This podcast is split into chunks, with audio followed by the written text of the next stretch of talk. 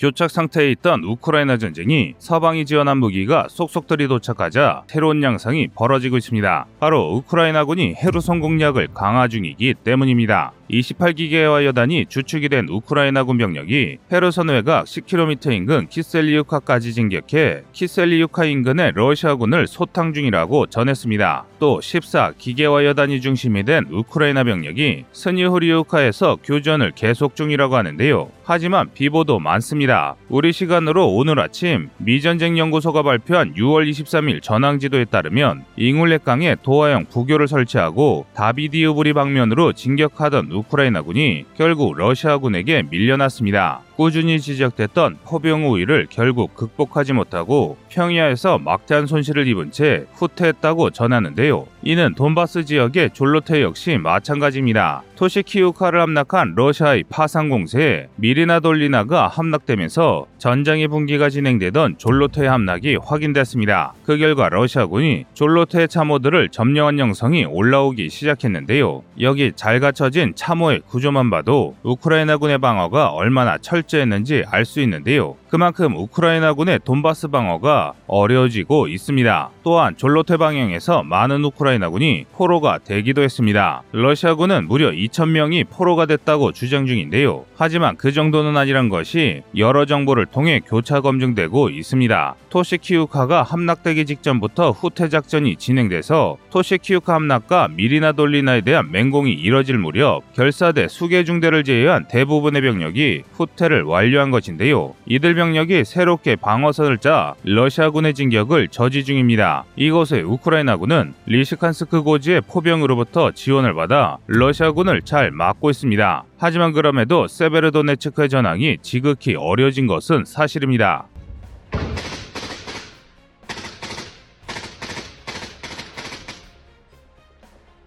방금 보신 영상은 세베르도네츠크 외곽 아조트 화학 공장에서 교전 중인 우크라이나군인데요. 시가전에서의 교전 원칙을 지키며 효율적인 전투를 수행 중인 모습입니다. 이 때문에 러시아군이 세베르도네츠크를 완전히 장악하지 못하고 있는 것인데요. 하지만 우크라이나군의 후방이 불안해진 이상 방어선을 유지하기 어렵습니다. 최근까지 우크라이나는 모든 다리가 무너진 세베르도네츠크에 보급을 하기 위해 보트에 의존했습니다. 현재까지 알려진 바로는 지금 보시는 루트를 통해 보급이 진행됐다고 하는데요. 그런데 후방이 위협받는다면 이 보급로조차 유지하기 힘들 확률이 높습니다. 그래서 이런 상황을 타개하기 위해 서방의 보급이 한시라도 빨리 도착해야 하는 상황입니다. 이에 미국의 지원이 다시 속도를 내기 시작했습니다. 미 국방부에 출입하는 포린 폴리시의 잭 데치에 따르면 4억 5천만 달러 규모의 지원이 추가됐으며 이 중 하이마스 다연장 로켓 네 기가 또 추가됐다고 전합니다.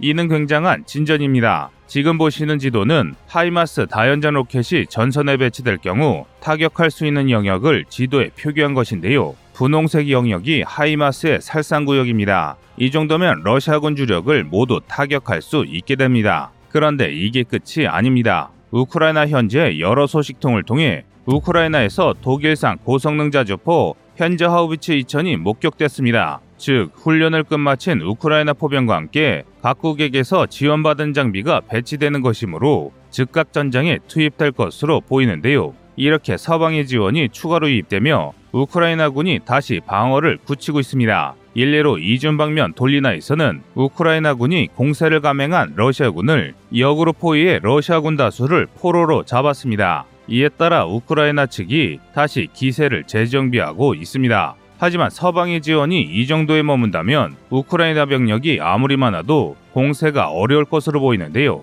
이로 인해 전쟁의 장기화를 우려하는 목소리가 점점 더 높아지고 있습니다. 이상 꺼리투보였습니다.